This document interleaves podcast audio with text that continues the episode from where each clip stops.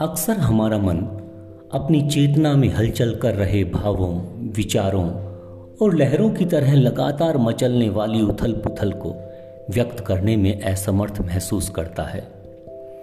परंतु वे सभी कश्मकश कभी ना कभी किसी ना किसी माध्यम से अपनी अभिव्यक्ति अवश्य चाहती हैं।